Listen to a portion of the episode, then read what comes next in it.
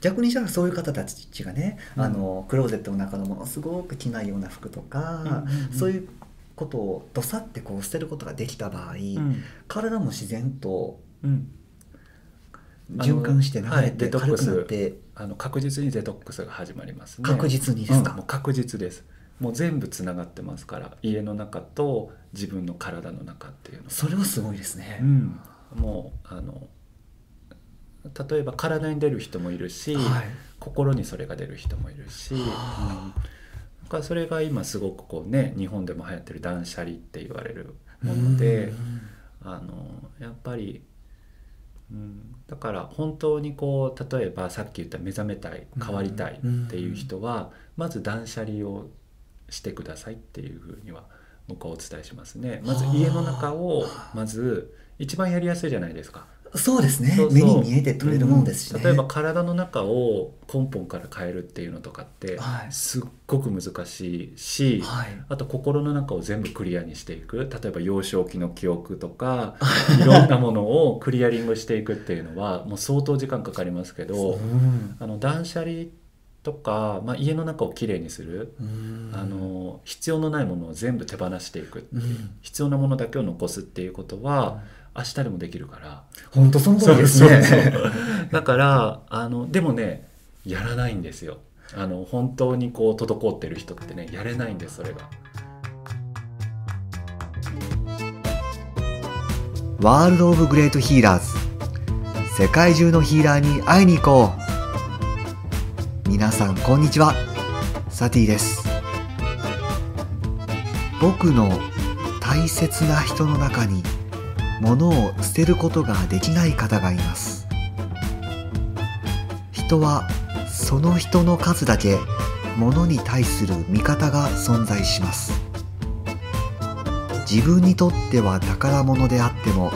他人にとってはいらないもの。そんなことを皆さんはよく経験をされているのではないでしょうか。ではこの辺で純一さんのユニークなお話にまた耳を傾けてみましょう。どうしてやれない状況になるんでしょう？やっぱり滞ってるからなんですよね結局。そうそう。滞ってるからやれない。やれないんですだから滞って。そうそう。だからもう悪循環になっていくんですよそれこそ、うん、だそれだけ物ってすごいあの力が強い。で体の中の毒素も、うん、あの引っ張られていくんですよね心がぐっと。だから体にたくさん毒素が溜まってるとあの心も全部重くなってもちろん体も重くなるし、うん。だからあのやる気が起きないとかそういうふうなもう引っ張られていくんですよね。だからあのそういうふうにこうあのか家の中を整えてくださいっていうふうに言っても本当に滞ってる人はねできないんですよね。できないです。あの頭で分かってても。でもそこを押してでもやるのが大切なんですね。今まさに聞こうと思ったんですけどそういう人方,、方たちってどのようにすればものを整理できたりするのかなと思ったんですけどもう自分の意思しかないですね。自分の意思。確かに人から命令されて変わらないですよね、うん、人って自分から変わろうと思わない限り自分の変化は自分のことは自分でしか変えられないですよね。そう。だからきっとね、はい、あのサティさんとか体方面からもいっぱいやってると思うんですけど、うん。まあ、気候とかもそうだと思うんですけど、はい、あのこちらは僕もそうそう思うんですけどいつも施術をしてて、はい、あのなんていうのかアドバイスもできるし、はい、であのある程度整理もしてあげられる、はい、だけど手放すかどうかの最後の意思決定はその人自身が下さないと変われないんですよね、うん、結局。そうですね。そうだから例えばこういう思考の癖がありますね、はい、それ伝えることもできるし、はい、例えば気候とかいろんなもので緩和もすることができる、はい、けどその人自身がそれが本当にいらないことなんだって思わない限り変わらないんですよ。次来た時も同じところが滞っているし、うん、同じ思考の癖で同じ行動をしてしまっているんですよね。うん、だからやっぱりその人自身が本当に変わりたいっていう強い意志を持たなければ、はい、あのそれこそ家の中を整理することもできないし、うん、それこそ次元上昇していくこともやっぱりできないんですよね。うん、そうそう、うん、なるほどね。そうそう。ものすごく言ってはることが僕しっくりきます。うん、あのだからでもやっぱりかといって、うん、あなたの責任ですよっていうことは、うん、まあ、僕はねセラピストだしヒーラーだし、うん、だからやりたいって変わりたい、私がその意思を意思を高めて持続させて変わっていきたいって思うにはどういうアプローチがいいのかなって思って今の活動スタイルになってるんですよね。とにかくこうなんていうのかな変わっていく手放していく、うん、そして次元上昇をみんなでしていくことが、うん、あのとてもこう素晴らしいことなんだ。とても美しいことなんだ。で自分ももっともっと生き生きしていくことなんだっていうふうにこう思ってもらうために、うん、あのあらゆることを提案してるんですよね。こんなに素晴らしいんだよっていうことを手放していく。そして新しい自分に変わっていくっていうのは、こんなに素晴らしいことなんだよっていう。それしか僕がやれることはないから。あとはもう皆さんがそこにね引っ張られて、自分をどこまでモチベーションを高めていって やれる明日明日断捨離ができるかっていうこととか、あの自分の体をクリアリングしたいって、私もそそれならしてみたいって思えるかどうか、うん、だもうこの仕事はね話術が大切だな話術とアプローチの仕方、うん、もうそこでその人が変われるかどうかがもう決まるなとはものすごく思ってますね。確かにその方にとって入っていきやすい言葉、うんうんうん、スッて染み込むアプローチの仕方っていうのがありますよね。そうですね。だから、うん、あのなんていうのかな。僕はあの宗教も持ってないですし、うん、あのね、ただただこう自分自分を信じてるだけで、はい。はい、あのだ誰か他に他に何か宗教を持って、はい、あのこうねそういうものだからこうこうするべきですよっていうことも全くないですし、うん、まあ、そういう人たちが悪いわけではないんですけれども、だから自分をこう信じるってどういうことなのかっていうのを、うん、もうこうあらゆる例えばデザインだったりアートだったり、うん、そういうふうにこう、まあ、学校で教えていることだったりとか、うん、まあ、あらゆることを通してそれに気づいてもらえると、あのすごく嬉しいなと思いますね。あの多くの人が悩んでいらっしゃることの一つに、あと人間関係っていうのがあると思うんですけど、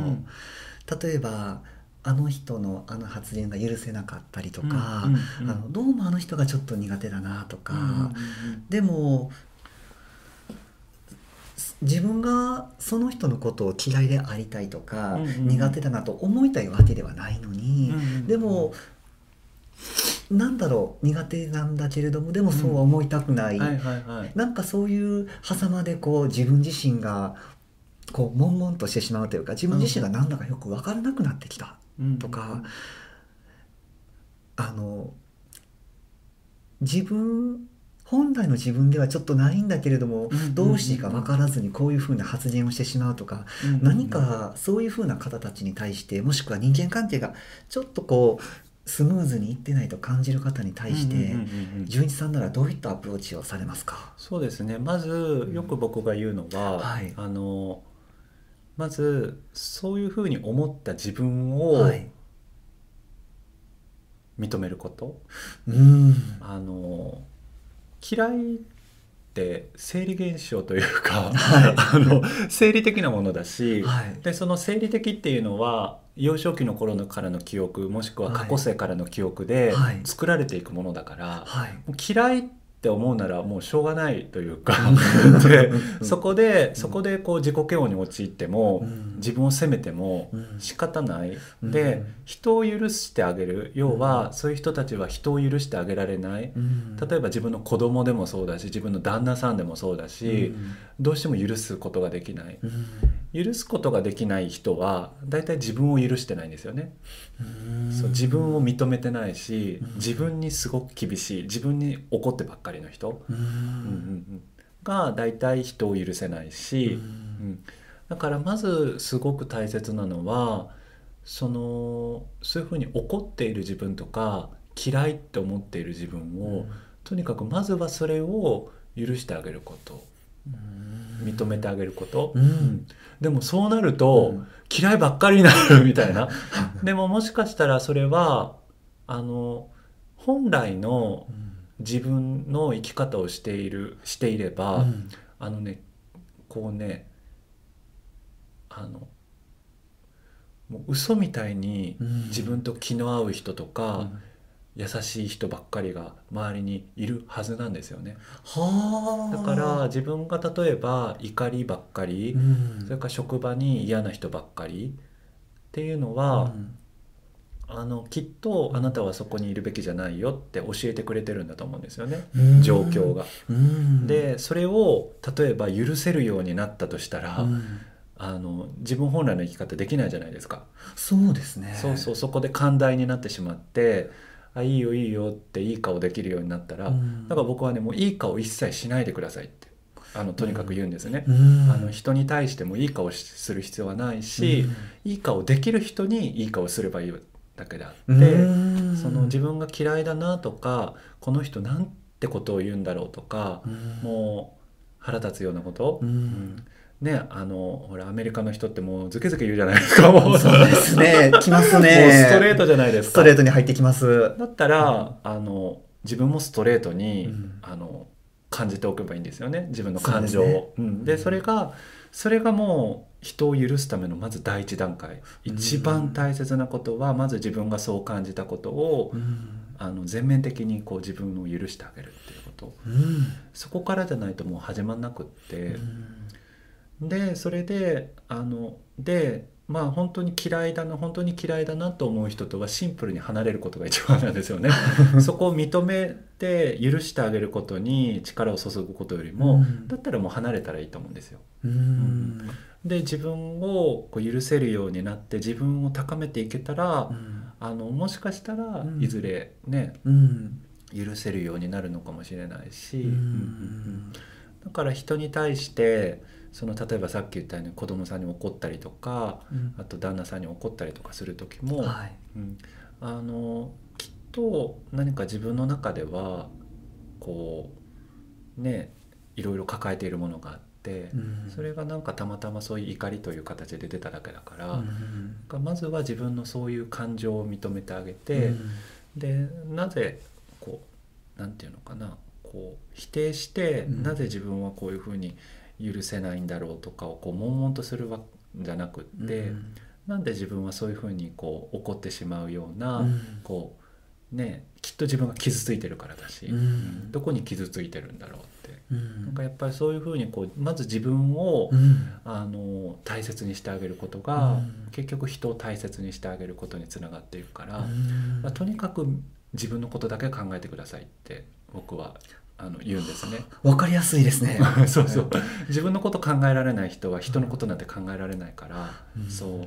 う、うん。自分のことだけを考えてください。そうそう。自分のことだけを考える。うん。何も無理する必要ないんですね。そしたら。そうですね。だから自分のことだけを考えていくと、自分の快適な快適さはどこから生まれてくるのかとか、うん、自分の快適な人間関係ってどこから生まれてくるのかってこう選んでいくことができるんですよね。うんちょっと待ってくださいよ。自分のことだけを考えるとしますね、うんうん、そしたら自分のことだけを考えてるあなたのことが嫌いっていうふうにもし言う人が出たとします、うんうんうん、そうしたらその人とはだんだんと疎遠になっていきますね、うんうんうんうん、そうすると、うん、自分のことだけを考えてる人、うんうんうん、自分ん？ちょっと待ってくださいね。言葉がちょっとおかしいですね。自分のことだけを考えてるから自分っていうものを前面に出すようになりますよね。そうすると分かりやすいですね。あの人はああいう人だっていうことが分かりやすいのでそれが好きな人が集まってくる。なんかメイクセンスするものありますね、うん、まあそうですね、うん、だからよく言うのは、うん、その自己中心的と自分のことだけをかん、ね、自分を大切にするとは全然違うことなんですよね。自己中心的にエゴの塊で、本当にそれこそ自分のことばかり、自分の私利私欲ばかりを考えて、えっと、物事をやっていく人、と自分のことを大切にするっていうのは、うん、まあだからそこが混同しがちなんですけれども僕が言っているのは、はい、とにかく自分を自分がどうありたいかとか、うん、自分がどうどういうふうな心地いい人たちといたいかっていう、うん、そこをとにかく優先してあげて、うん、で自分の感情この人嫌いって思うんだったら嫌いでいいし、この人が好きって思うんだったら好きでいいし、でそうやってはっきりしていくとそうさっきサティさんが言ってくれてたように、あのそういう自分とこう気が合う人がちゃんと寄ってきてくれるしそういう世界が作られていくんですよね。で今まで無理して頑張って合わせてたような人はもうそういう新しいこうなんていうのかな本来の自分になった自分には興味がなくなるわけだから離れていきますよね。そうですどんどん楽になっていくし、どんどん自分らしくなっていくし。たまたま僕おつたてさんが、あの出ている番組を YouTube で見たんですけども、はい、ちょうど彼もそのような近しいことをおっしゃってました。自分がこういう人間なんだっていうことを彼はポンって出しはるらしいんですね。で自分はこうなんです。でもポンってまな板の上に乗せて、うん、それ好きな人は寄ってくるだろうし嫌いな人は離れていくだろうし、うんうんうん。っていうふうなことを彼は。そうなんですよね、はい、だからすごくシンプルなことなんですけど、はい、でもやっぱりね自分が相当自分を好きでいないとそれができないというか、うん、